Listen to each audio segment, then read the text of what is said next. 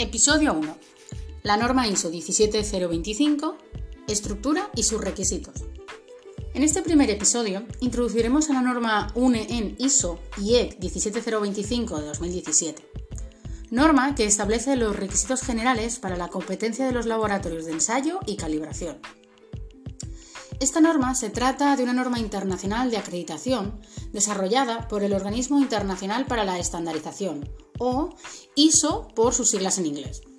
En esta última versión, tras la actualización en 2017, la norma pasó de estructurarse dos apartados que hablaban de los requisitos de gestión y técnicos para ahora estructurarse en cinco grandes apartados llamados requisitos, donde, además de especificarse los requisitos generales para la competencia, imparcialidad y funcionamiento de los laboratorios actuales,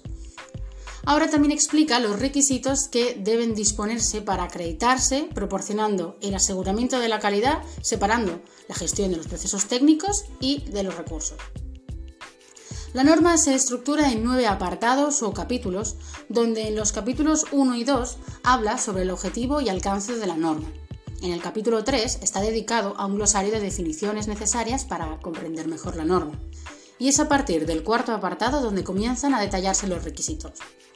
El primero de estos cinco requisitos son los requisitos generales, en el apartado 4, que está dedicado a definir la necesidad del laboratorio de ser imparcial y mantener la confidencialidad de los resultados, que evidentemente los laboratorios lo hacen, pero la norma se centra en la necesidad de demostrarlo documentalmente.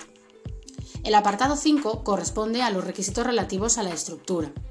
en donde se especifica la necesidad de que el laboratorio sea una entidad legal, que disponga de una organización y estructura de gestión definida, que disponga también de un personal adecuado capaz de lidiar con los conflictos y un personal directivo y técnico competente.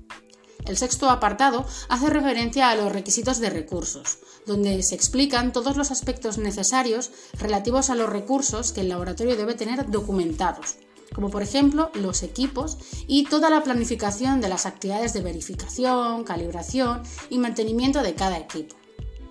El séptimo apartado corresponde a los requisitos del proceso, donde se explican cuáles son los requisitos necesarios relativos a los procesos que el laboratorio debe disponer documentados, como por ejemplo el proceso de alta de las solicitudes analíticas o contratos, la validación de los métodos a emplear en el análisis, el cálculo de la incertidumbre de cada ensayo empleado para cada resultado emitido en los informes analíticos o la gestión del control de calidad, entre otros.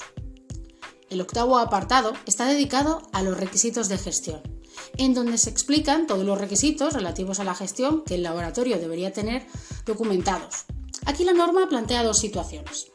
En la primera situación, el laboratorio ya dispone de un sistema de calidad implementado bajo la ISO 9001, por lo que la norma asume que el laboratorio cumple automáticamente con el apartado 8. En el segundo caso, se plantea un laboratorio que no tiene implementado un sistema de calidad basado en la 9001, por lo que la norma indica los requisitos de gestión que debería tener el laboratorio para cumplir con este apartado, los cuales son disponer de documentos y registros del sistema de calidad, realizar auditorías internas de forma anual, evaluar los riesgos y oportunidades en el laboratorio, plantear un sistema de mejora continua, etc. Por último,